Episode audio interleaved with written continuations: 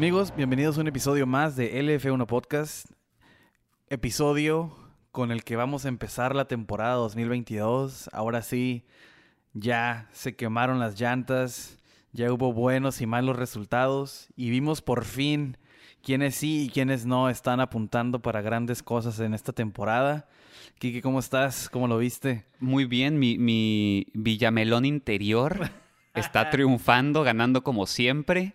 Eh, muy bien, eh, me da gusto, me da gusto ver que la temporada inició como inició. Apunta para muchas cosas buenas.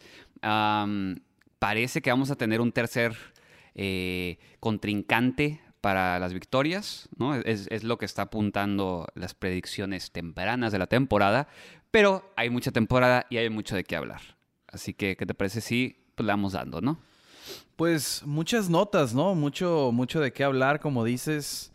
Uh, muchos acontecimientos que se dieron. Por ejemplo, el más obvio es el ya no tiene cómo cubrir Ferrari el regreso inminente que tiene. Sí.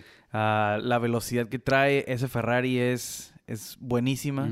Le dieron al clavo en esta en estos inicios de, temporada. Ah, algo más que sacar, pues tenemos que platicar también de las preocupaciones de Red Bull, porque se fueron a, al Averno al final. los motores Ferrari en general, todos. Sí, eso es lo que te quería decir. Todos los, equipos que a los que les probé motor Ferrari ah, tuvieron un excelente fin de semana. Sí. Y la cara totalmente contraria, ¿no? Todos los que son. Ah, más bien todos los que le compran a Mercedes están mal. Muy mal. Mal, mal, mal. Ah, sí, este, muchísimas cosas sucedieron emocionante desde la quali, donde empezamos a, ver, ¿no? Más o menos, porque era la primera quali y ya con las cargas de combustible necesarias, estoy hablando de cargas chiquitas. Sí, sí, sí, sí. O sea, poco combustible, llantas nuevas y vamos a ver qué tan qué traes, ¿no? Sí, sí, sí. Entonces, desde el sábado muy revelador y el domingo pues increíble, ¿no? O sea, una para abrir la temporada es una muy buena carrera. Sí, exactamente. Eh, es que te das le, da a la, temporada como cierto futuro, ¿no? Ya, ya estás viendo lo que puede pasar esta temporada. Ya ves que no va a ser eh, un equipo dominando completamente. O sea, no sabemos ahorita qué va a pasar. Varios equipos siguen teniendo problemas. Por ejemplo, Mercedes todavía no arregla el purposing, que ahí, ahí sí estoy como que, ¿qué pedo? O sea, ya, ya, ya empezó la temporada, carnal. ¿Por qué no has arreglado eso? Eh, Red Bull, las, las fallas de las cuales ya hablaremos. Ferrari haciendo muy buen trabajo. Haas saliendo de, de, de, ultratumba para darnos esos resultados. Alfa Romeo, o sea, todo se movió, ¿no? El mismo McLaren desaparecido completamente. Eh, sí, pinta para ser una, una, tremenda temporada. 23 fechas, si mal no recuerdo. 23 fechas. O sea, un mundo de carreras. Ya, nos quemamos una. Ajá. Quedan 22. Nada más. Pero es, un maratón, ¿eh? son, muchísimas, son muchísimas fechas. Exactamente. Eh, pues bueno, vamos hablando de Ferrari. Vamos a elogiar a Ferrari, Exactamente. Porque la verdad se aventaron un mega fin de semana. Charles Leclerc iniciando increíble esta temporada desde el mismísimo sábado, ¿no? Con excelentes tiempos, con la pole position, ah, incluso mejor que, que su coequipero. Eh, Carlos Sainz, que yo sé que no te cansas de elogiar a Carlos Sainz, pero esta vez, esta vez yo creo que Charles sí se no, fue muy superior. Sí, fue superior a todos. Exactamente, ¿no? Creo que Carlos todavía está trabajando un poquito más en la adaptación. Mm. Acordémonos que este paquete aerodinámico es tiene muchas consecuencias es un carro más pesado, es un carro más largo, son llantas más grandes. Ya sé que lo hemos repetido muchas veces, pero ahora sí vimos los, efectos, ¿no? Vimos cómo pilotos experimentados fallaban en las frenadas y esto es porque ya no se frena igual que antes, el carro es más pesado. Y, necesitas frenar desde antes. Entonces, se están acostumbrando a Por más simulaciones de carrera que hagas, yo creo que cuando estás en el momento, pasan más cosas. Sí, sí, sí. Entonces se notaron ciertas imprudencias de muchos pilotos y esto es algo precisamente de lo que no sufrió Charles Leclerc. 100% concentrado de principio a fin y la verdad, o sea, qué carrerón, qué manera de defenderse qué inteligente y no sé, merecidísimo. Sí, creo que es muy importante el, punto que manejas de, de, la adaptación. Creo que estamos en etapas muy tempranas todavía de la temporada y que los pilotos todavía se siguen adaptando. Entonces, muchos de los equipos que estamos viendo que tuvieron mal resultado esta semana puede haber sido por error humano y que se van a ir adaptando poco a poco durante la temporada y vamos a ver cómo se mueven un poco las cosas. Digo, no estoy diciendo, por ejemplo, que Aston Martin vaya a ganar carreras cada fin de semana, ¿no? O sea, también hay, que, ser, hay que ser prudentes. sí, sí, sí, hay que ser prudentes. Pero lo que me refiero es que van, van, a seguir adaptándose, ¿no? Hay que, hay que ver cómo se adapta Mercedes, por ejemplo. Eso va a ser interesante ver qué hacen, eh, que están en, en, serios problemas. Pero Charles Leclerc, 10 de 10. 10 de 10. Eh, ¿no? Max, verdad, no, Max no pudo estar a dos segundos. O la sea, única. Es un tema interesante, ¿no? Porque cuando se acercaba Max, era cuando salían del pit stop. Sí. ¿Y por qué se da esto? Volvemos al mismo tema, perdón por seguir repitiendo. Es, son llantas más pesadas. El carro es más pesado. Uh -huh. Si se fijaron, los tiempos de los pit stops subieron Sí. sustancialmente Sí. en todos los como equipos. un segundo, casi, casi. ¿Quiénes son famosos por tener los mejores pit stops? Red Bull Sí, y Williams. correcto. Y subieron, sus, sus, sus paradas promedios subieron. O sea, yo sé que decir 2.7 me estoy, ajá, ¿verdad? Pero, o sea, eso es subir porque estamos acostumbrados a que se estaban trabajando en romper la barrera de los dos segundos. Sí, sí, sí. De lo pu- 1.9, así de que, oh, no manches. Sí, o sí, sea, sí. eso fue una súper, súper pit stop. Y esta vez estábamos en los 2.7 y, está, y estaban intentando ya no subir al 3. Eso es, eso es algo en lo que se está trabajando ahorita. O sea, es diferente. Y, y la verdad, o sea, las veces que Max se acercó a Charles, era saliendo del- de los pit stops para porque perdón porque el undertake dejó de tener el efecto que tenía antes es, es, es, es ahora no es tan poderoso Sí. lo que estaba queriendo hacer Max Verstappen entonces ah, me encantó la manera en la que Leclerc se defiende cuando hace bueno al intento de undercut de, de Max Verstappen Sí. es fue una mara- fue un deleite, ¿no? Para iniciar esta temporada de manera muy bien, fue increíble verlos competir a esos dos. Cuando, cuando el Red Bull se podía, que, que se podía acercar al, al ritmo de carrera del Ferrari. Sí, claro, claro. Sí, el, el uno contra uno, digamos, ¿no? Exacto. Sí, el.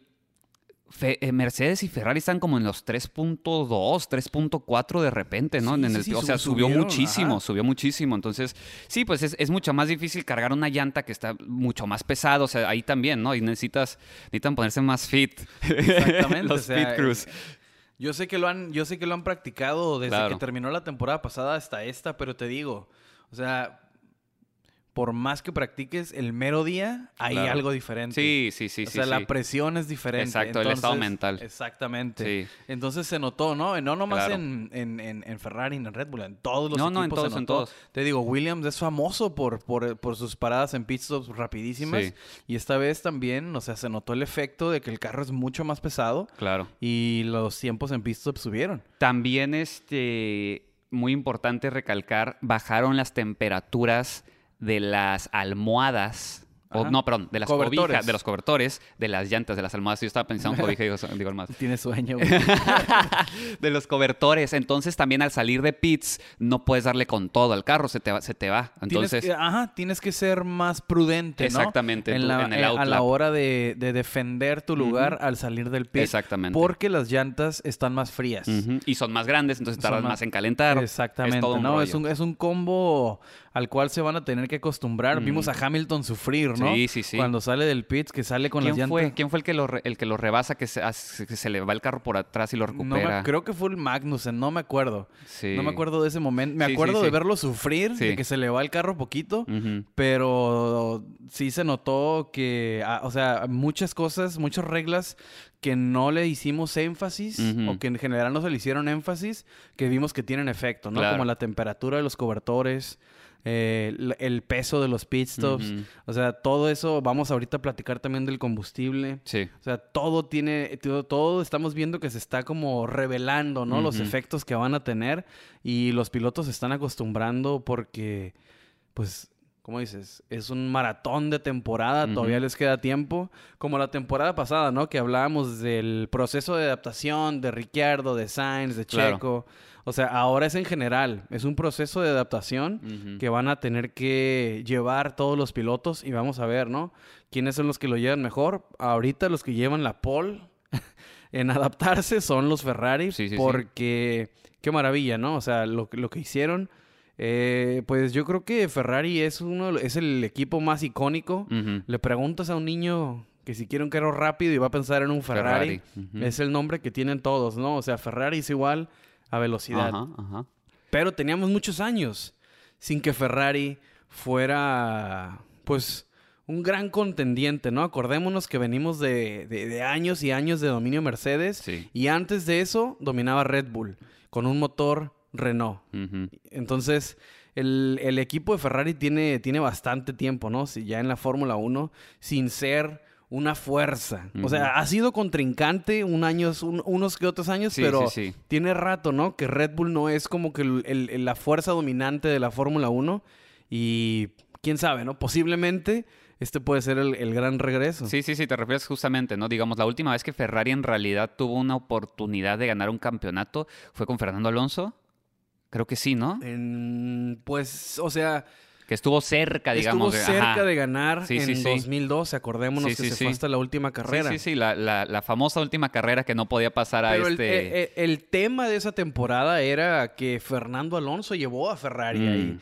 No era un Ferrari necesariamente increíble, ¿no? Claro. Entonces va más atrás las temporadas en las que dominaba eh, Ferrari. Porque yo me acuerdo si podemos decir que en el 2007 con Kimi Raikkonen y de mm. ahí a 2008 con Felipe Massa. Y en 2008 ganó Lewis Hamilton. Sí. Pero un Ferrari muy competitivo. Que Felipe, Felipe, Massa era el que se... Se fueron toda la temporada. Ah, pues ese, ese famoso rebase a Timo Glock, ¿no? ese...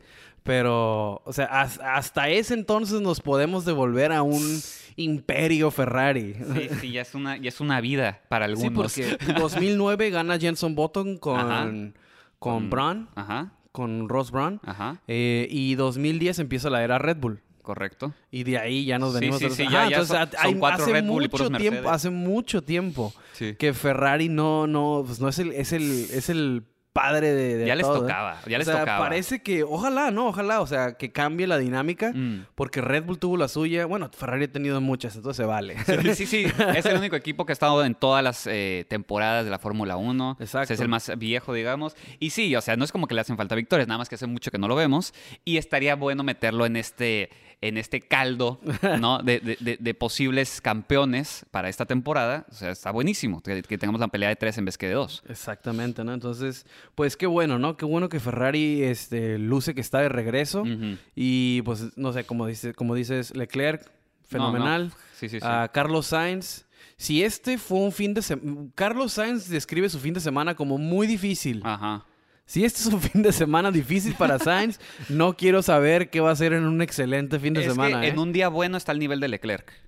Eh, y es lo que vimos, es lo que podemos ver y lo vimos la temporada pasada. En un día bueno está el nivel de Leclerc. Entonces sí, sí entiendo que diga que, fue un, fin de semana difícil. Yo creo que le está costando adaptarse un poco más que a Leclerc. Entonces va a ser, va a ser una carrera contra el tiempo, ¿no? ¿Cuántas carreras se va a tardar en adaptarse para llegar al nivel de Leclerc? Eh, antes de que se le vaya la temporada. Y tiene que adaptarse rápido porque Ferrari no espera a nadie. No. Y se le va a ir el, la consideración, creo yo, esto es una opinión personal, se le va a ir la consideración de ser piloto número uno. Sí. Si deja que Leclerc empiece a ganar y ganar y ganar y Leclerc se vuelve eh, lo que sabemos que tiene el potencial de ser Ah, ni modos, le va a tocar ser un Rosberg, un Botas, un, Checo, con todo respeto. Qué triste, ¿no? Qué triste que, que, Y es muy joven, Sainz, la verdad, es muy joven para tener ese rol. Claro. No debería ser así. Pero pues la Fórmula 1 sabemos que es muy cruda y más Ferrari, ¿no? Ferrari es famoso sí. por este tipo de circunstancias, de cortar sueños. Entonces, ah, pues se tiene que... Yo la verdad por la experiencia que he, que he visto a Ferrari, sí se tiene que apurar Carlos Sainz, ¿no? Mm. A, adaptarse y a dar los mismos tiempos y dar los... O sea, tener argumentos para pedir lo mismo que Leclerc. Sí.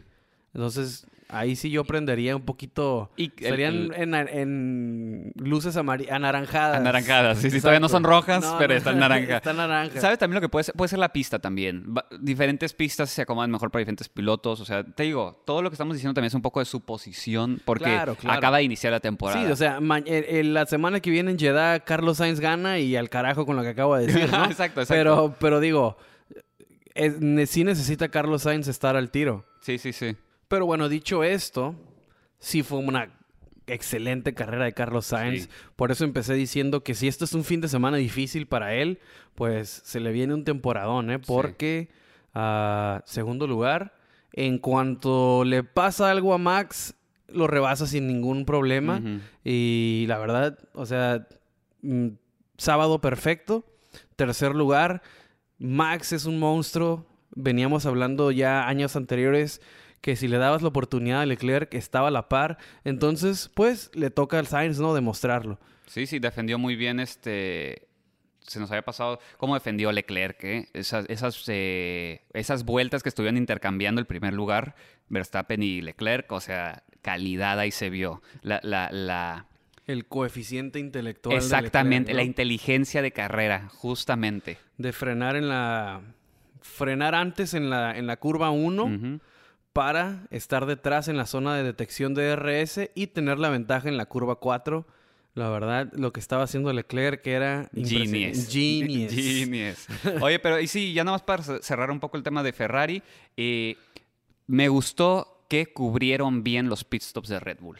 Contestaban a la siguiente lap, entraba Max, vas Leclerc a la siguiente. No se la jugaron, no hicieron nada tonto. Eh, o sea, hicieron su jale, pues, ¿no? Ya que ya hemos visto que de repente Ferrari se avienta unas estrategias que dices, oh my god.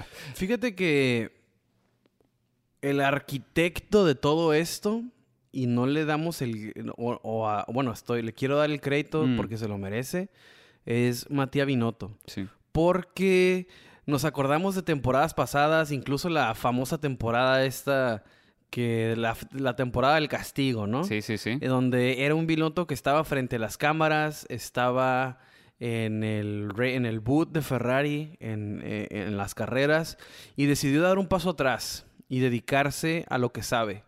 Él es un ingeniero, ¿no? Tiene muchísimos años en Ferrari y, dedicó, y, y- y empezó mejor a delegar las responsabilidades que tenía y él enfocarse en construir la temporada 2022 específicamente, ¿no? Esta nueva era se dio un paso para atrás y empezó a controlar el equipo de una manera diferente. Mm. Y vemos que, la verdad, si esto es lo que viene de Ferrari, la verdad, felicidades, Binotto, Sí. porque qué jale se acaba, se está aventando, ¿eh? Sí, sí, muy bien, muy bien el equipo en sí, ¿no? La, la forma del equipo se ve muy bien.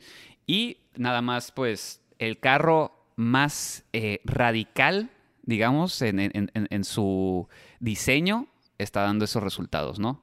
Entonces, pues, 10 de 10 Ferrari este fin de semana. Esperemos que sí siga la temporada para que haya competencia. Y hay que hablar de un equipo que no deberíamos estar hablando hoy de él, porque no está dentro de, lo- de los puntos, no quedó dentro de los puntos, pero le regaló ese segundo lugar a, a Carlos Sainz. Y pues es obviamente Red Bull, ¿no? ¿Qué problemas tuvo Red Bull, los dos carros quedan fuera de la carrera por circunstancias del equipo, ¿no? O sea, porque aquí no hubo choque ni nada, fue nada más el mismo carro dejó de funcionar. Eh, creo que tú estás un poquito más versado en, en el tema, porque es, es noticia de último es- momento, casi, es- casi. Es fresco lo que acaba de Ajá. salir. Porque si nos vamos con la información del día de ayer, ah, muy al estilo de Christian Horner, pues empiezan a apuntar los dedos, ¿no? Mm, sí. Empiezan a decir, es esto, es esto, es esto. eh, y empieza... Después del problema que tiene Max Verstappen en la vuelta 55, Ajá. que termina por retirar el monoplaza de la pista, ah, se venía quejando anteriormente de problemas de manu- maniobrabilidad, no me acuerdo cuál es el de, de manejar. Sí, sí, el sí. Power el steer. power steering de... Sí, el sí, power sí. steer, entonces no podía, ah, según él, porque no encontraron evidencia sobre ese problema. Pero Mm. cuando empieza a decir que empieza a perder poder, entonces le dicen, sí, no es la batería, porque se empieza a quejar de la batería. Dice, no tengo batería. Sí, Le dicen, "Y es- eh, ya detectamos el problema, no es la batería, correcto. mete el carro a pits. Entonces empieza la, el, el sufrimiento de Red Bull, ¿no? En la vuelta 55. Después ah, pierde, pues pierde todo Max, ¿no? Y de ahí queda la esperanza, ¿no? De que Checo, bueno, ya, nos, ya no tenemos segundo lugar, pero Hay Che- podio, hay Che- podio. Checo ahí, ahí cierra el podio, ¿no?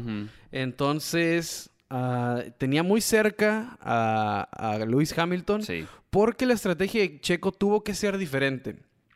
Si bien empezó con, con blandos, cambia medios y vimos que los medios eran los mejores Sí. neumáticos para el domingo. Eh, tenían marca, marcó de hecho la vuelta más rápida en cuanto salió de, de los pits. Y de ahí todos creímos, cuando volvió a entrar a pits, amarillos, ¿no? Otra vez amarillos. Pero el problema era que no tenía otro... otro Sí, eso se había acabado. ya se los había acabado, entonces por eso tuvo que hacer doble Rojo. doble rojo, más bien triple rojo, Bueno, porque volvió a parar. sí. Pero esa es la razón por la que no puso dobles medios. Durante el fin de semana tienes una cantidad limitada de neumáticos. Checo se acabó los medios. Entonces no pudo terminar con este, con este compuesto. Pero hubiera sido lo mismo. Porque al final, al cerrar el. Pues la carrera. Se le apaga el motor, ¿no? Sí. Se, se amarran las llantas traseras y termina haciendo este trompo. En el momento, cuando sucede esto, todos nos quedamos como que no puede ser, Checo. No puede ser, no, Sí, sí, no, sí. por favor, tú no. sí. De que porque, porque parece que, la, que es un error humano, sí, sí, ¿no? porque la primera toma que se ve es desde la esquina y nada más se ve que se da el trompo el Sí, carro. Entonces exacto. dices, no, pues la cagó. Es que la cámara se queda esperando la salida de. Checo y luego se regresa porque dice, ah, nunca salió este güey. Sí, sí, sí. Entonces se regresan y está Checo como a la mitad de la, de, de la pista. Entonces, no, o sea, ¿cómo? O sea, te- el, el equipo dijo, no, pues contigo salvamos lo que queda de este Sí, fin sí, de semana, sí. ¿no?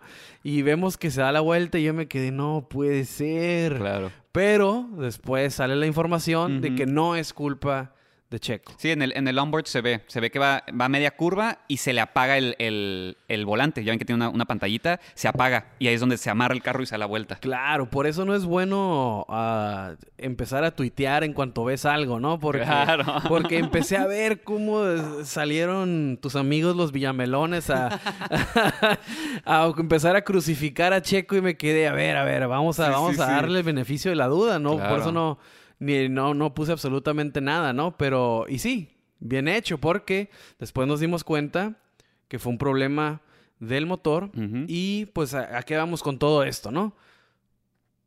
Horner en cuanto se acaba la carrera, pues no Horner, ¿no? El equipo Honda, Horner, sí. deciden apuntar a la bomba de la gasolina, a la distribución de gasolina hacia el motor que dejó de, de bombear lo necesario, ¿no? Pues digamos que ese fue el problema principal. Pero hoy la FIA en un comunicado asegura que no es mala la función de la bomba de gasolina. Entonces el problema tiene que ser interna de Red Bull. Ok. Porque un dato curioso de la bomba de la gasolina es que este es, esta parte en específica es un compuesto que tienen todos. La misma marca, la misma sí, bomba sí. de gasolina para todos los monoplazas de Fórmula 1. Sí, es general, 2000. digamos. Es- Todos tienen la mismísima bomba. Todos tienen la misma bomba de gasolina. Entonces, qué curioso que solamente le falló a dos de 20. No, y eso es lo chistoso. O sea, si hubieran sido dos de diferentes equipos, entonces sí puede ser casualidad. Pero los dos del mismo equipo Ajá. ya está muy raro. Uno de 10 o dos de 20, como quieran verlo. ¿no? Exacto, exacto, exacto. O sea, a un equipo le pasa exactamente lo mismo. Las primeras notas es que es, es exactamente la misma falla, tanto para Max como para Checo. Entonces, ¿a qué se debe esto? Si es lo mismo para todos, ¿por qué le falla solamente a Red Bull? Exactamente. Lo que se deduce, lo que se piensa más bien, lo que yo me imagino es, es cómo la integra Red Bull a su motor. Claro. Porque, pues, como ya saben, cada motor tiene las mismas especificaciones, pero no necesariamente tiene que estar hecho de la misma manera. Sí, cada, sí. cada equipo lo integra a su monoplaza de manera diferente. Esto para favorecer la suspensión. Sí, sí, sí. lo- le- varían en le- tamaños varían y en- todo. O sea, varía muchísimo un motor a otro. La manera en la que lo va a integrar Red Bull puede que sea el problema. Mm, Puede que como Red Bull interpretó el mapa del motor, sí, haya, exista un problema por ese lado. sí, sí, sí. Y espero, en realidad, espero que eso no sea.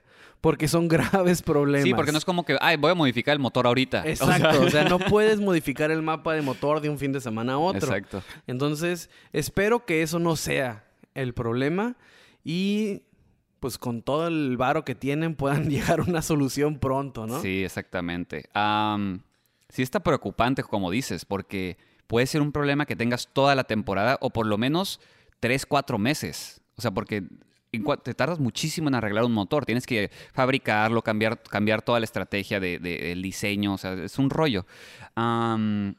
Siguiendo hablando de, Red Bull, qué mal se... bueno, a mis ojos, qué mal se vio Max toda la carrera llorando.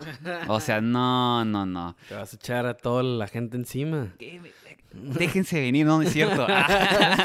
este, sí, o sea, se vio muy llorón, la neta, la neta, la neta. Y eso que Luis a veces lo, lo crucificamos de ser medio llorón, ¿no? De que mm, ya no tengo llantas y va, va, va. Pero, Sí, pues sabemos que ese es el juego de Luis. ¿no? ajá, ajá, pero no, nada que ver con cómo se comportó Max esta carrera, gr- gritándole al equipo porque le dicen que baje el- que, que- que ve- que vaya más lento. O sea, no, no, no. Se vio como niño. Nos quejábamos de Yuki. O sea, ¿sabes?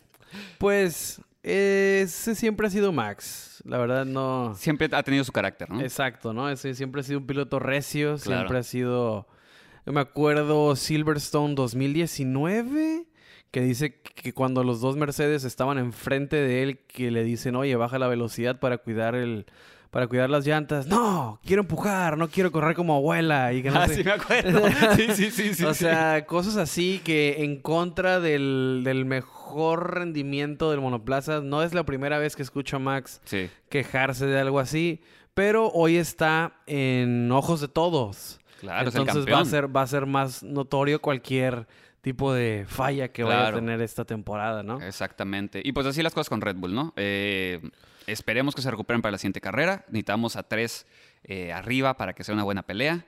No quiero que Ferrari, así, así como me gusta ver a Ferrari arriba, no quiero ver a Ferrari ganar todas las carreras, obviamente, ¿no? No quiero que sea eh, 2019, por ejemplo. ¿no? Exacto. No, no quiero que sea un 2019. Entonces, esperemos que lo arreglen, que lo arreglen rápido y que no haya problemas. Pero bueno, queda claro que el funcionamiento en sí de la bomba de gasolina no fue el problema.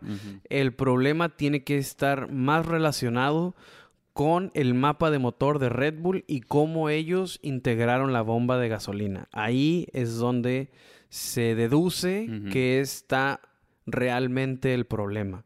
Entonces es algo que Red Bull y solo Red Bull tendrá que solucionar porque parece que no- a los otros equipos no les falló para nada. No, no, no. Entonces es algo personal del equipo de Honda. Red Bull se llevan muchísima tarea porque parece que puede ser grave. Sí, Esperemos que no. sí, exactamente. Eh, Mercedes. Mercedes. Mercedes me sorprendió con su resultado a pesar de cómo estuvo todo el fin de semana. ¿eh? Ese fue una, fue una gran hazaña por Mercedes a, a- a mis ojos. Eh, me encantó cómo empezó la carrera Hamilton empujando, empujando, empujando. Ahí, ahí notas la calidad de Hamilton, ¿no? Porque ya luego se, digamos, se apacigua la carrera y cada quien empieza a, a ponerse en su Sí, debido empiezan lugar. a marcarse las distancias. ¿no? Exactamente. Pero antes de eso, en las primeras laps, cómo empujó, cómo empujó, empujó, empujó. Y ahí es donde sí ves que sí está un paso arriba de Russell. O sea, Hamilton está literal un paso arriba de, de- de Russell. Eh, pero preocupante también la situación en la que está Mercedes. No, no, han, no han solucionado el purposing. Dos, dos problemas grandísimos tiene Mercedes ahorita. El purposing, como lo mencionas, es algo en lo que tienen que estar trabajando día y noche. Sí. Ah, no sé cómo funcione el tiempo extra en Inglaterra, pero yo creo que es obligatorio ahorita. Sí, sí, sí, es obligatorio estar ahí metiéndole horas porque tienen que encontrar una solución pronto. ¿Por qué lo menciono? Porque el segundo problema Eso es mucho más difícil de corregir después de que con- se congelara la, la evolución de los motores. Y hablo de la falta de poder que tiene esta nueva unidad de poder de Mercedes. Así es. No se ocupa ser un experto en Fórmula 1 para ver quiénes están abajo y quiénes están arriba. Y los que terminaron abajo este fin de semana fue Aston Martin, Williams, McLaren y por supuesto, no abajo, pero sí abajo de los mayores contendientes, Mercedes. Exactamente. Muchas veces puedes tener un paquete aerodinámico. Y esto, es- y esto era la manera Ferrari de hacer las cosas, pero ahora lo vemos que le falla a Mercedes. Era tener un super motor y un paquete aerodinámico bueno. Ok. Pero ahora Mercedes no tiene un buen paquete aerodinámico y no, No tiene el mejor motor. Exactamente. Muchas veces el mejor motor cubre ciertos errores, porque en aerodinámica nadie le gana a Red Bull. No, no, no. Adrian Newey es un genio. Así que. Es un genio el señor Sí, Newey. sí. Entonces, el, mo- el motor Mercedes, sabemos que era, era el mejor. Sí, era el chido, era el chido. Exacto. Pero ¿a qué se debe la falta de rendimiento de un año a otro cuando se supone que es el mismo motor?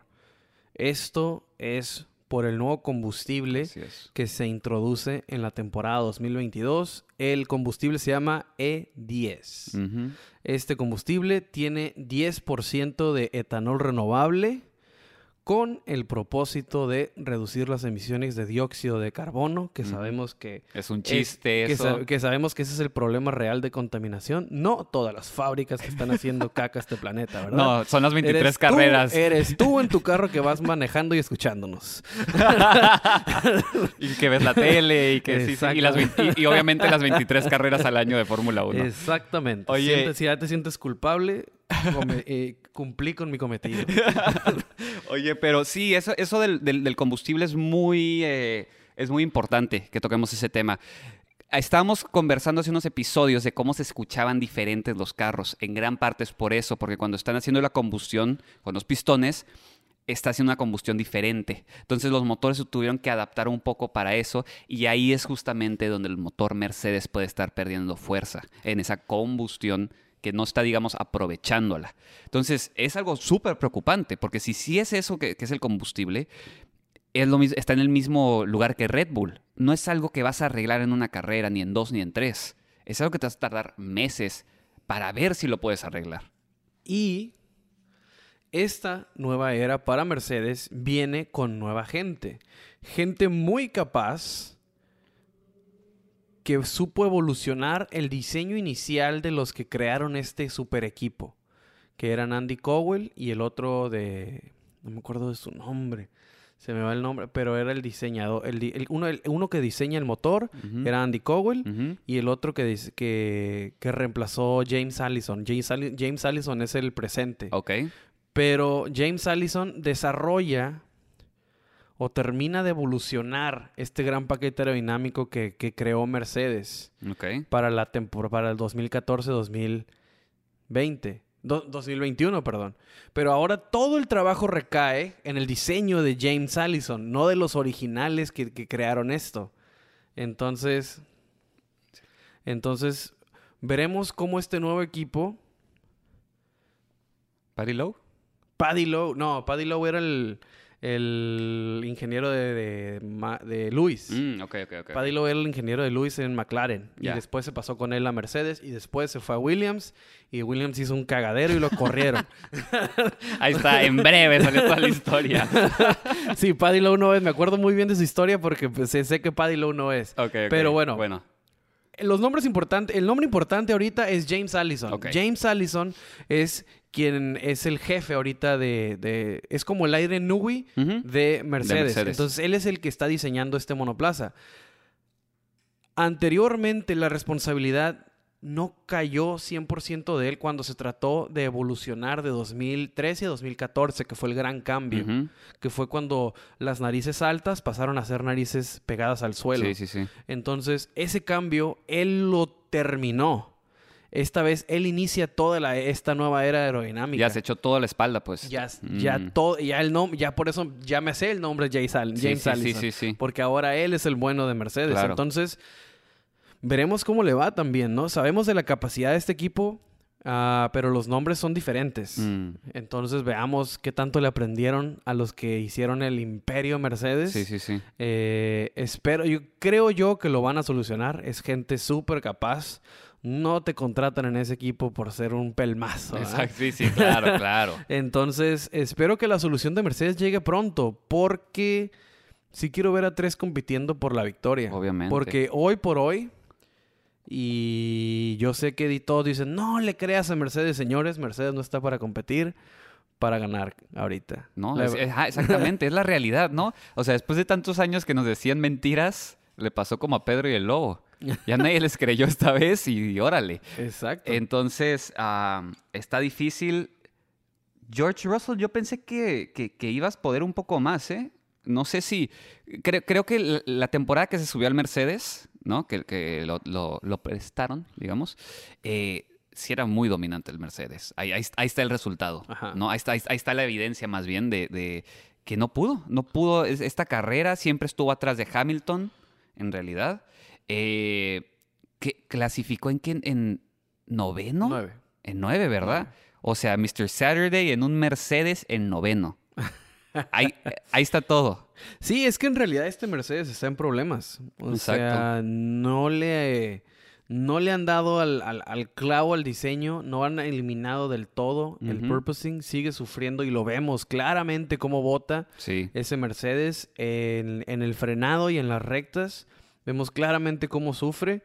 Ah, el motor, parece que la adaptación al, al combustible este nuevo E10. que es di- Ajá. E10.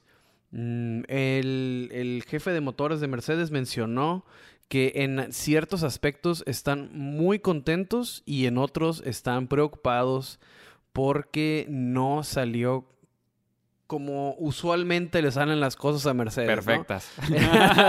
Entonces hay mucho trabajo que hacer en Mercedes. Yo sé que todos ustedes, bueno, la mayoría, ¿no? Inclu- Incluso puse una historia y, y- y yo creo que el 95% me contestó que no hay que creerle a Mercedes. La verdad, sí están en problemas. Sí, ¿eh? sí, sí, sí. O sea, nadie finge agarrar un podio porque los otros se retiraron. o sea, no, no, no no. tenían con qué competir. No, no, no. O sea, si, si, si fuera, si, si estuvieran haciendo sandbagging, como dicen en inglés, ¿no? Que es este hacer como que no traes nada, no, de- no dejas que se te vaya una, una carrera. Exacto. El año pasado la- el campeonato fue decidido por una carrera. Exacto. o Entonces, sea, ajá, entonces ya no- no. están fingiendo nada. O sea, esta es la realidad de Mercedes. Es el, el problema en el que están ahorita. Sí, la verdad sí, sí, sí están en problemas. No es el equipo más fuerte, ni mucho menos. Entonces, pues, no solo Mercedes, ¿no? Sí, como, como lo mencioné, o sea, McLaren termina 14 y Uf. 15.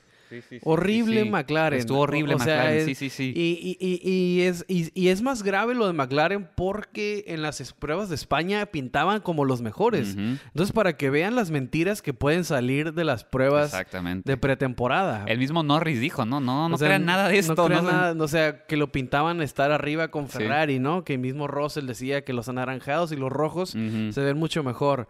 Mentira. O sea, la verdad está en graves problemas McLaren.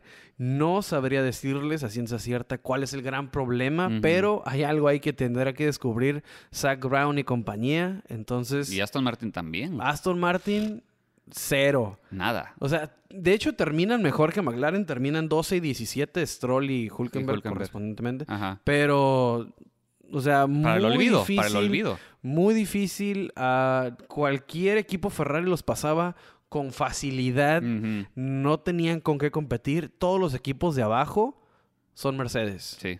Ese es- eso, es lo, ese es el dato, ¿no? Sí, sí, sí. Ese es el dato contundente. Exactamente. Todos los equipos de abajo ahorita, con excepción al grande, Sí. son Mercedes. Sí, exactamente. O sea, Williams, di- 13 y 17. O sea, a- ahora sí me... a- ¿te acuer- el, el episodio pasado mencionábamos a que Albon era rápido, pero que no sabíamos qué onda con, con Latifi. Sí sabíamos, pero queríamos no decirlo. no te puede ganar Albon en la primera carrera así de fácil, ¿no? Sí, sí, sí. O sea, se queda hasta atrás Latifi en la Q3. Exacto. Que diga, perdón, en la, La Q1. Q1, y ajá. Albon avanza a Q2. Sí. Sí, o sea, el Williams no daba para Q3, pero si le das la oportunidad lo metió a Q2. Exactamente. Entonces, Ah, ¿Qué se me hace que Mr. Saturday simplemente estaba usando el buen rendimiento que tiene Williams a una sola vuelta? Exactamente. Porque Albon lo subió a Q, 2 y nadie le hizo el escándalo que le hacían a, a George Russell. ¿eh? Exactamente. Entonces, ah, preocupante, Latifi. Chale, ¿no? O sea, no, no da tantas vueltas como Mazepin. Sí, sí, no sí. que diga, no tiene tantos trompos, no es tan, tan odiado como Mazepin, pero su ritmo de carrera ah, Deja que desear. tiene, deja mucho que desear. Latifi porque no compite para nada. Sí. No, eh, bueno, por lo menos esta carrera de Bahrein. Y porque Nula. el siguiente equipo del que vamos a hablar ya no está hasta atrás. Entonces ya vamos a empezar a ver a Latifi estar hasta atrás. Ya no hay nadie atrás de él. Entonces eso va a ser lo peor del caso con, con- con Williams. Eh, justamente que estabas tocando el tema, ¿no? De los, los motores Mercedes están atrás. Aquí tenemos la evidencia. Los siguientes dos equipos que vamos a hablar son motor Ferrari. ¿Y qué equipo, eh? eh, ¿qué, qué equipo? Está de regreso. Estos, Vive. do- estos dos equipos de los que vamos a hablar ahorita son como los caballos negros de, de la temporada, se me hace. Porque son equipos que estaban en el olvido la temporada pasada. ¿Y qué resultado acaban de dar este, este, en, este, en esta carrera? Espero que no sea cosa de una sola carrera. O sea, espe- espero que sí sea la verdad. Y vamos a empezar con Haas. Espero que el motor Ferrari no, no esté con trampa como en el 2000. Solo falta, ¿te imaginas? ¿Te imaginas que esté con trampa? No, pues yo te juro que Toto Wolf y Christian Horner Ya estuvieran ahí. están en haciendo ahorita sí, equipo. sí, sí, están haciendo ahorita equipo para investigar ese motor Ferrari. Claro, ahí están de Inspector, de Inspector Gadget viendo qué onda. Oye, pero, pero, Haas. Regresa Kevin Magnussen, el señor regresa, casualmente llega en quinto, tranquilamente. Para empezar, mete el Haas a Q3. Ajá. O sea, si quería, tenían alguna duda, ¿no? De que si era Magnussen, si hubiera sido la mejor decisión. Sí, ahí está. No manches, o sea, Ahí Q3, Séptimo, ¿no? Q, ah, séptimo, Q3, Séptimo, Sí, sí, sí. ah, callando a los que dudan. Me- yo me apunto. y el día domingo tiene un carrerón constante. Al principio falla en el frenado, pero se la, se la Mm. paso, se la Sí. valgo. Viene de un año de inactividad, viene a una nueva era de Fórmula 1 y eso que le pasó a él le pasó a otros. A Hamilton también hizo lock. Eh, O sea, a todos, a todos les pasó. Sí, exactamente. Entonces fue normal el, el- el pequeño ah, desliz que tuvo Kevin Magnussen al principio, pero de ahí controlado, defendiendo de manera Sí, sí, a sí. la Kevin Magnussen, ¿eh? Cuando se defendió de Checo por esa terrible arrancada que tuvo Checo, pero que inevitablemente el ritmo del, del Red Bull Era superior, ¿no? Ajá, entonces lo iba a rebasar, pero cuando se defendió Magnussen, se defendió de manera aguerrida. Sí, sí, entonces, es el Magnussen de antes, ¿no? Sí, sí, sí. sí, Entonces- que te saca la pista, le Ajá, vale o sea, madre. no, no, no te va a ceder el lugar porque vas más rápido que... ¿Sabes qué estaba tripeando? Está... ¿Llegaste a ver Supercampeones? Sí. Ok, ¿te acuerdas que había un portero, el, el de la gorra, el, Benji Bryce creo que se Sí. llamaba? Ese es el arquetipo de Kevin Magnussen. Es el chico malo, ¿sabes? Pero que, pero que, está, eh, pero que está bien cabrón. O sea, llegó, llegó sonriente Kevin Magnussen, pero cuando se pone el casco sabemos Exacto, quién es, ¿no? Exacto, O exacto. sea, sí le sonríe a todas las cámaras, pero sabemos que cuando trae el casco puesto y está detrás del volante... No pasas. Es, es, es un piloto aguerrido. Mm. Entonces, me gustó la manera que se defiende. Es el Kevin, como te digo, es el Kevin Magnussen de antes. Ah, y al final sale beneficiado de la desgracia de Red Bull, ¿no? Porque Sí. termina en quinto lugar con puntos en la primera carrera para Haas. Exacto. Entonces, Gunther ¿qué- Steiner no podía con la felicidad. O sea, no podía con las entrevistas que le hacían. Tenía sonrisa de oreja a oreja. Y sí, porque Schumacher, onceavo. y solo por la por culpa de Ocon. Sí, sí, sí, exactamente. No sé si es el mejor resultado de, Sch- de Schumacher. ¿Puede ser? Creo que sí, creo que sí. Creo que sí puede ser el mejor resultado que ha tenido en Fórmula 1. Eh, y es que parte no es, no es el resultado en sí, es cómo estaban el año pasado. Es la historia de Haas. El- el, eh, lo que pasó con Mazepin. Se les fueron los fondos. Tienen que reemplazar de último minuto al, al- al piloto. Y tienes quinto y onceavo. O sea, de, de ensueño la primera Pero carrera. sí, sí queda claro, ¿no? Que los dos pilotos de la temporada pasada de Haas no están a la altura. Todavía. Exacta. Aquí está, aquí está la O muestra. sea, Kevin Magnussen regresó hace una semana Exactamente. y se pus- puso el Haas en quinto lugar. Y digo, Mick lo pudo haber puesto en posición de puntos, no es Sí. para tundirlo tanto, pero es clarísimo Sí. que Kevin Magnussen es más rápido que Mick Schumacher. ¿En qué calificó Mick? Ese sí no Se me quedó acuerdo. en Q2. Sí, ¿verdad? No, Sí. no pasó a Q3. Sí, no, no, no, no, definitivamente no pasó a Q3. Ok. Pero es clarísimo, ¿no? Que Kevin Magnussen es más rápido que Mick Schumacher. Doceavo, perdón. Exactamente. Entonces, ah, tiene, mucho, tiene mucho que aprender Mick. Sí. Tiene que aprovechar este momento. Ah, no le sirvió de nada tener a Mazepin, porque eran dos rookies. Los dos aprendían a como mejor les ayudaban los ingenieros del equipo. Claro. Pero ahora tiene a alguien, ¿no? Alguien aquí que está mucho más experimentado que él, que se dio cuenta que ese carro que maneja Mick puede ser más. Exactamente. Entonces tiene que ver lo que está haciendo Kevin sí, es, abre ¿no? los ojos, ponte a estudiar a tu, a, tu- a tu primer rival Claro. y próbatelo lo que puedas. Claro, porque mucha gente confunde cuando decimos ah, que, que le aprenda a Kevin Magnussen como si Kevin Magnussen se fuera a sentar con Mick, ¿no? Le va a dar una A decirle, clase. Mira, el alerón de enfrente lo no, o sea, o sea, lo como se aprende de alguien así es fijarte en lo que hace, escucharlo Claro. en los debriefs después de cada cual y después de cada carrera, después de las prácticas, ver cómo le comunica el equipo y ver cómo hace las cosas. Entonces, Los eso es- comparativos también sirven mucho. eso es algo que, que- que yo aprendí que hacían los pilotos Ujú. viendo cómo escuchaban a Ayrton Senna. Mm. Entonces, eso es más o menos lo que tiene que aplicar ahorita Mick sí, sí, sí, con sí. sí. Kevin Magnussen. Digo, Kevin Magnussen no es como que el gran campeón, pero es un piloto capaz. Entonces, tiene que sacar lo que más pueda de todo lo que tenga a su alrededor. No, y porque lo que te decía ahorita, tienes la telemetría de Kevin Magnussen. Entonces, tus, tus ingenieros lo primero que van a hacer es compararte con él y te van a enseñar tu telemetría contra la de él. Y te van a decir, tú estás frenando 5 metros antes o estás frenando 10 metros tarde. Ajá, o sea, simplemente no estás haciendo, no estás usando el 100% de la presión de los frenos. ¿Por qué Exactamente. no? O sea, porque no estás frenando tan fuerte, o sea, cosas Sí, así. sí, sí, sí, Entonces exactamente. Mick se tiene que poner al tiro. Esta vez, ah, sí, por culpa de Ocon. Y de hecho recupera después del trompo que le hace... Que le, Lo recupera muy bien. recupera increíble, Sí, Mick. sí. O sea, no, no estábamos hablando mal de él, pero la verdad, o sea, sí lo... Lo recupera increíble el carro Mick. Tuvo una carrera... Después de eso, él mismo menciona, ¿no? O sea, el carro se, se afectó por ese, por ese golpe que tuvo contra Ocon. Y después de ahí, pues estuvo ya a la defensiva. Le tocó estarse defendiendo contra los mismos alfas, contra los alpines. Entonces, pues fue una carrera ya más difícil, ¿no? No pudo aprovechar ese, ese inicio que tuvo. Pero hay con qué para Mick. Pero la noticia del día, claro que es K-Mac, ¿no? Claro. No, y Haas en general. O sea que Ah, hay, hay, hay futuro para Haas. Es un Gunter Steiner sonriente hasta este que fin de na- semana. nadie conocía hasta ahora. Exacto. Oye, eh, otro motor Ferrari. Alfa Romeo. Eh, Botas. ¿Qué onda con Botas? Eh, sexto. Después de haber perdido ocho lugares, eso sí, hay que ser, Ay, hay que ser, tajantes y críticos. Tuvo muy buena calificatoria, Ajá. pero ¿cómo pierdes ocho lugares en la arrancada? Eso sí Eh, es. Dijo que fue mucho wheel spin al principio, pero eso no es Ah. justificación. No, pues cabrón, ese, pues. error, ese error de input, ese error de, de- el de- de- de- clocheo. ajá, del, del piloto. Entonces, eh, perdió ocho, pero aún así acabó en sexto. Entonces, fue un buen resultado para el equipo. Sexto y décimo, o sea, los dos en puntos con un novato. Así que ese Alfa Romeo viene bien.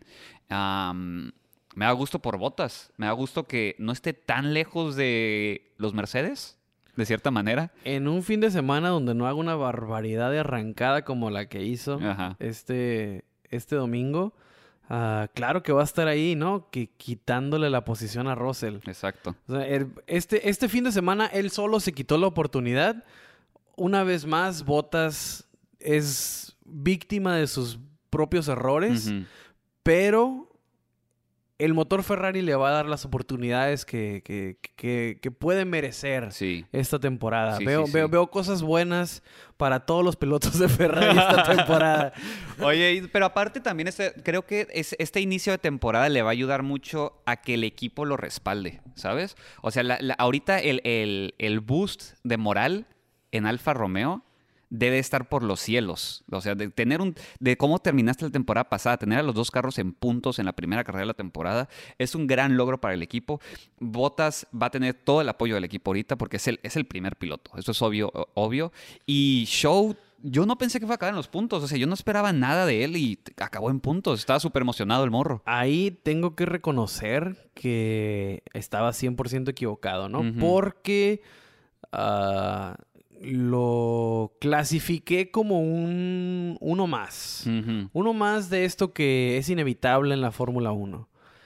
Y esta primera carrera, ok. I see you, Sí. want you show. Me voy a callar para el siguiente fin de semana. Espero no me defraudes. Sí, porque esto vimos la temporada pasada con Yuki. Con Yuki, Exacto, exactamente. o sea, el sí, Yuki, sí, Yuki. Bahrein 2021 fue como que, oh, japonés, muy bien. Sí, sí, Y al final fue como que, carajo, ¿qué te pasó? Callajo. Eh, cagajo. Pero, ok, ok. Sí. I see you, show. Entonces, me ahorraré mis comentarios. Sí. So, lo único que tengo que decir fue que peleó toda la carrera. Fue una carrera súper exigente para él. Yo creo que fue en el que más se enfocó la cámara que defendía y que rebasaba. Sí. Ahí Lo atacaron, Romeos, lo atacaron de todos lados. Sí. Y al final sale con un punto en su primera carrera después de ser clasificado como un piloto de paga y de que solamente estás ahí porque vienes con un Porque respaldo económico grosero Sí. y sacaste a Gio. Entonces venías mal, carnal. Venías mal, pero parece que las cosas van a van a ir bien Sí, para hay, hay una frase en inglés que es- se traduce como bautizo en fuego. Eso fue lo que fue eh, Bahrein para Show, ¿no? O sea, es- tuvo que rebasar, tuvo que defenderse, toda la carrera estuvo bajo presión. Al final hay, hay un video por ahí de, de cuando ya se baja del carro y está llorando. O sea, trae su casco, pero está así, lo están abrazando todos los del equipo y está llorando el vato. Pues, Sí, sí, terminó emotivo. Ah, pues, pues sí, es tu primera carrera en Fórmula 1, acabas en los puntos, o sea, fue un, fue un gran fin de semana para el equipo. Sí, la verdad, Alfa Romeo, dos, dos monoplazas en los puntos. Ah, los dos tuvieron buenas qualis respectivamente. Ah, se nota que Bottas está contento Sí. porque él saca un tweet, ¿no? Con el, el sábado saca un tweet show, eh, pues felicitando al equipo, diciendo que qué gran sábado, que tuvieron un excelente quali. Y Bottas comenta, good job, teammate. ¿Cuándo le puso algo así a Luis? No, pues, está en otro espacio. Está, está, está en otro, como dices, está en otro espacio mental ahorita. Bottas. Ah, se siente el número uno. Claro. Y espere, bueno, la recuperación de carrera fue buena de Botas, pero esperemos que capitalice más estas oportunidades Correcto. que va a tener con Ferrari, porque no sabemos cómo va a responder Red Bull, eh, o más bien no sabemos cómo va a responder Honda con este motor. Quizás los Alfa Tauris lleguen a ser más competencia de la que se mostró en Bahrein. Correcto. Y los Red Bull puede que ni los dejen subirse al podio, ¿no? Pero hasta ahorita la barbaridad que voy a decir es que Haas o Alfa por ahí se pueden robar un podio. Por ahí Estaría bueno. se, estaría puede- bueno. se pueden subir al podio en una de esas carreras que sabemos que hay, Sí, sí, que sí. pasa cada uh, barbaridad. Claro. Un Hungría. Sí, si Ocon pudo ganar una temporada pasada, o sea, se puede. Haas o Alfa Romeo fácil O sea, se pueden llevar una Ricciardo victoria. se subió con Renault al podio en Ujú. 2020. O Correcto. sea, las cosas, cosas pueden pasar y hay que estar ahí. Entonces yo creo que si Kevin Magnussen o Valtteri Bottas capitalizan las oportunidades que se les van a presentar con ese motor. Puede que se roben un podio, ¿eh? Muy, muy acertado ese comentario, o sea, sí, estoy completamente de acuerdo. Y pues así las cosas con los motores Ferraris. Eh, Alpine, Alpine, Alpine fue un caso similar al de Mercedes conmigo. Pensé que estaban en el hoyo y acabaron dentro de los puntos, o sea, séptimo y noveno. Ocon fue mucho mejor piloto esta, este fin de semana que, que Fernando Alonso. No sé si le esté costando mucho trabajo la, eh, el adaptarse al nuevo monoplaza, pero acaban dentro de los puntos los dos, que es lo importante para Alpine, ¿no? Empezar a, a marcar su diferencia contra los otros equipos en estas carreras, en lo que se están adaptando. Fernando Alonso fue una carrera... No, no, no lo vi. Peleó mucho Fernando. Alonso. No sé si... Y cuando me refiero a pelear, me refiero a consigo mismo en el carro. Ya, o ya. sea, la temperatura no la mantuvo en las llantas. Se vio que Mm, sufrió. Ya. Ah, en ningún momento fue competencia para Ocon. No. Porque los que com- compitieron muchísimo entre ellos, ¿eh? El equipo evitó desmadres y le dijo a Alonso, o sea, Ocon viene un segundo por vuelta más Ya. rápido que tú, hásteme a la chingada I'm un sorry, ratito". chief. Exacto, ¿no? Karma de todas las que él aplicó a otros, a otros coequiperos, Alonso. Claro. Ahora le tocó a él ceder el lugar y de forma muy madura lo hizo calladito, ¿no? Mm. No, no hubo mensajes ni, ni, ni aten- cosas agresivas de cómo defenderse contra su mismo compañero. Entonces, la armonía sigue en Alpine, pero sí como, o sea, sí vi batallar eh, Alonso no contra otros, sino contra la puesta punta que traía. Yo Sí, creo sí, que sí. ahí, ahí a- a Ocon eh, puso su carro mejor para esta pista. Yo creo que ahí está la gran diferencia. Mm. Porque a una sola vuelta, ah, lo- Alonso lo coloca mejor. Sí, en la correcto. quali, Alonso entre sí entra a Q3, Ocon se queda afuera, pero yo creo que ah, Ocon hizo todo pensando en el domingo y le resultó, ¿eh? Ya, ya, ya. Porque sí, dijo, el- me sacrifico un poco el quadli, pero que quede chido para el, el- siguiente porque día. iba muchísimo más rápido. Sí, sí, sí, sí, definitivamente. Am, Algo más que remarcar de Alpine, pues tuvo ese pequeño choque con... con... O, eh, o sea, con Ocon, después de las flores que le echamos, sí, sí, sí. inicia la carrera horrible, eh, merecido cinco segundos. Sí. Le arruina lo que potencialmente pudieron haber sido los primeros puntos para Mick. Ajá. Ah, pero se recupera bien. Sí. O sea, un error lo comete cualquiera. Se recupera, se recupera muy bien Ocon. Mucho más rápido que Alonso.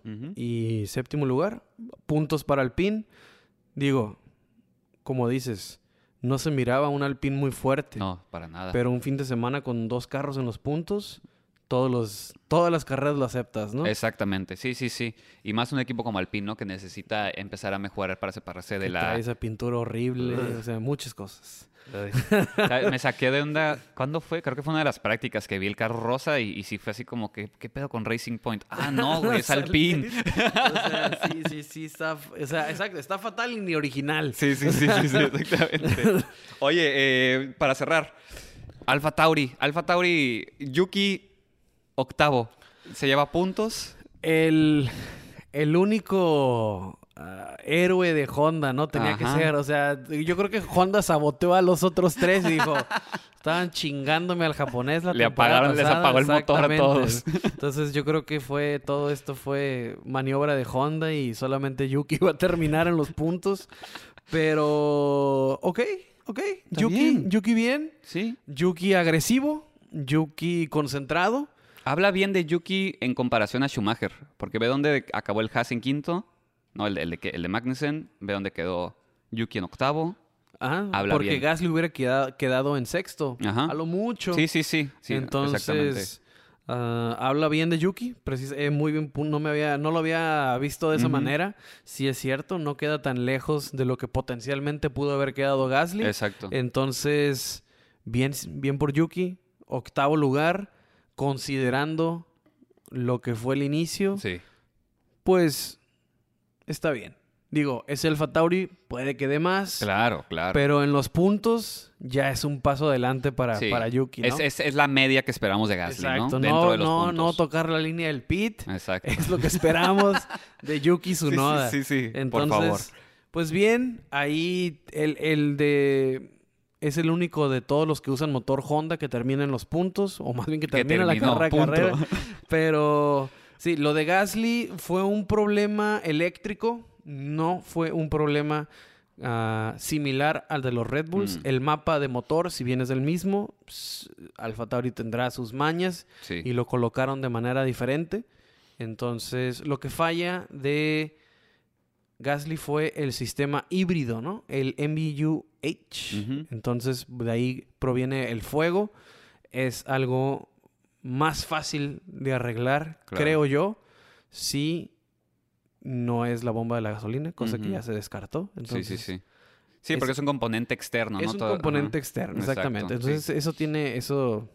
Sí, no tienes que rehacer tu motor. Exactamente. Eso- eso, quitas la parte, ves de dónde viene el problema, Ajá. encuentras la solución y pues a seguir adelante. Entonces, Exactamente. bien ahí por, por Alpha Tauri con. Yuki. Ah, se llevan la tarea de lo que pasa en el carro de Gasly, que hasta ese momento, pues, iba en una carrera muy a la Alpha Tauri, ¿no? Como best of the rest, peleando Exacto. por algo poquito más de lo que posiblemente se pueda. Entonces, pues me gustó lo de Yuki. Ah, Alpha Tauri sigue, pues, más o menos donde mismo, ¿no? Sí, no, no, no se movió mucho, no, no, no, no creíamos que se iba a ir para arriba, no apuntaba, o sea, nu- nunca en, en- en la pretemporada parecía que iban a hacer algo mejor que la temporada pasada, pero tiene su mérito quedarse donde estás, ¿no? Do- Donde estabas, o sea, Mira, ya. mira, el hecho de que Alpha Tauri siga más o menos por la misma zona de puntos habla de que se hicieron las cosas muy bien. Mm. Porque podrías estar como McLaren. Exactamente, o Aston Martin, exactamente. Sí, McLaren creo que es el gran perdedor de esta carrera, ¿eh? Oh, Es el, el sí, sí, 100%. porque era quedó en cuarto la temporada pasada. Eh, o sea, digo, hablando de toda la temporada en el de campeonato de constructores. Y esta carrera se vio muy mal. Se vio muy, muy mal. 100% McLaren es el gran perdedor. Porque Aston Martin sabemos que tiene dificultades desde hace tiempo. Sí, sí, sí. Que de hecho, Aston Martin, ahorita en el túnel de viento, está un nuevo diseño, completamente nuevo. O sea, ya se van a- dieron sí, sí, cuenta sí, de que, no. esto no sirve, entonces hay que rediseñar todo. Eh, Daddy Stroll sacó la chequera Sí, y dijo, dijo, vámonos. Mi hijo no puede correr en esa chingadera. Sí, sí, sí, sí, sí. Entonces, ah, sí, se está cocinando algo nuevo para Aston Martin. ¿Cuánto a que sacan los sidepods como los Ferrari? Digo, si son inteligentes lo harían, ¿eh? Porque Sí, su sí, sí. diseño no sirvió para nada. No, para Entonces nada. tienes que agarrar el de alguien más. De alguien que esté metiendo puntos. Exactamente, ya tomaron las fotos necesarias. Es algo que no desconocen. Exacto, son buenos para la fotografía. Tomaron muchos cursos. Exactamente, entonces ese tema ya lo dominan, el de la fotografía. Entonces, pues hay que diseñar algo mejor. Claro. Y digo, qué bueno, ¿no? Porque se ocu- no, no, a nadie le favorece el hecho de que Aston Martin esté en el sótano. No. Entonces, pues bien por papá Stroll, se nota que hay billete Sí, y pues úsalo. sí. A ver qué onda con su budget cap. Es lo único preocupante. Pero, ¿de qué te sirve eh, no llegar al budget cap si estás perdiendo todas las carreras, no? Así de fácil. Pero bueno, eh, siguiente carrera es este fin de semana. Eh, regresamos al circuito de Jeddah, que fue un- una carrera muy... eh, Trabada. trabada, esa es la palabra el año pasado. ¿Cuántos accidentes hubo? Eh, no, puedes no podías rebasar por lo angosto que se vuelve la pista. no tiene runoffs. Ajá, un error y vas contra el muro. Exactamente. Así que a ver qué pasa esta carrera. Que digo, en Mónaco lo aceptamos por lo que es la pista. Sí, por la historia, porque los pilotos quieren ganarla, porque, pues, o sí, es un legado, es un Mónaco legado. representa muchas cosas que Jeddah no. Exactamente. Entonces, en Jeddah no queremos ver un safety car porque alguien tenga una pinchadura. Es, es- es inaceptable. Sí, sí, sí, sí, sí. Entonces, queremos más continuidad en Jeddah. Parece, parece que se solucionaron un poquito los problemas. Ok. Hubo ciertas modificaciones precisamente a los runoffs de la pista. Ajá. Entonces veremos si algo, algo, algo mejor pasa, ¿no? Ya. Entonces esperemos que sea por lo menos más fluida la carrera. Sí, sí, sí. Pero bueno, ya no nos va a tocar poder verla en un horario decente, creo, porque acá nos tocó, esta carrera nos tocó a las 8 de la mañana hora de Tijuana, que eran las 9 de la mañana en Ciudad de México. Eh, Ya, con excelente, sí, era una hora excelente con tu cafecito, a O sea, gusto. te- me desperté y puse, lo puse en la televisión Ajá. Y a gusto. Sí, sí, o sea, sí. no, no tuve que estar sufriendo ahí. El solo despertarte, ¿no? En la madrugada, Exacto, así, abrir los ojos y, ay, güey, vamos a hacer esto. Eh, así que ni modo, ya regresamos a la realidad de, nuestro horario o lugar en el mundo, ni modo. Pero bueno, tenemos carrera la siguiente semana, lo cual está perfecto. Antes de despedirnos de este episodio, eh, no tenemos video en este episodio todavía. Tuvimos ahora un problema de, de luz en el, en, el, en el estudio, así que, pero ya el siguiente. Ya, dije- ya- ya sé que le hicimos el pasado que el siguiente, pero ahora, ahora va en serio. sí, sí, la verdad seguimos teniendo problemas eh, con el lugar en el que grabamos. La iluminación no nos dejó grabar esta vez. Exactamente. Y pues ya saben, ¿no? Seguimos con, con la intención de llevarles todo en YouTube. Les vamos a poner los clips en YouTube. Vamos a poner el episodio, todo Sí, para sí, seguir sí. subiendo contenido a YouTube. Exacto. Si a alguien se le facilita más ver eh, o, o- tener el, el contenido en YouTube, se los vamos a subir el episodio ahí. No nos van a ver las caras, pero ahí estará, ahí estará para ustedes disponible el contenido. Exactamente, eso, eso lo haremos durante la semana. Y eh, pues bueno, creo que eso es todo por el episodio de hoy.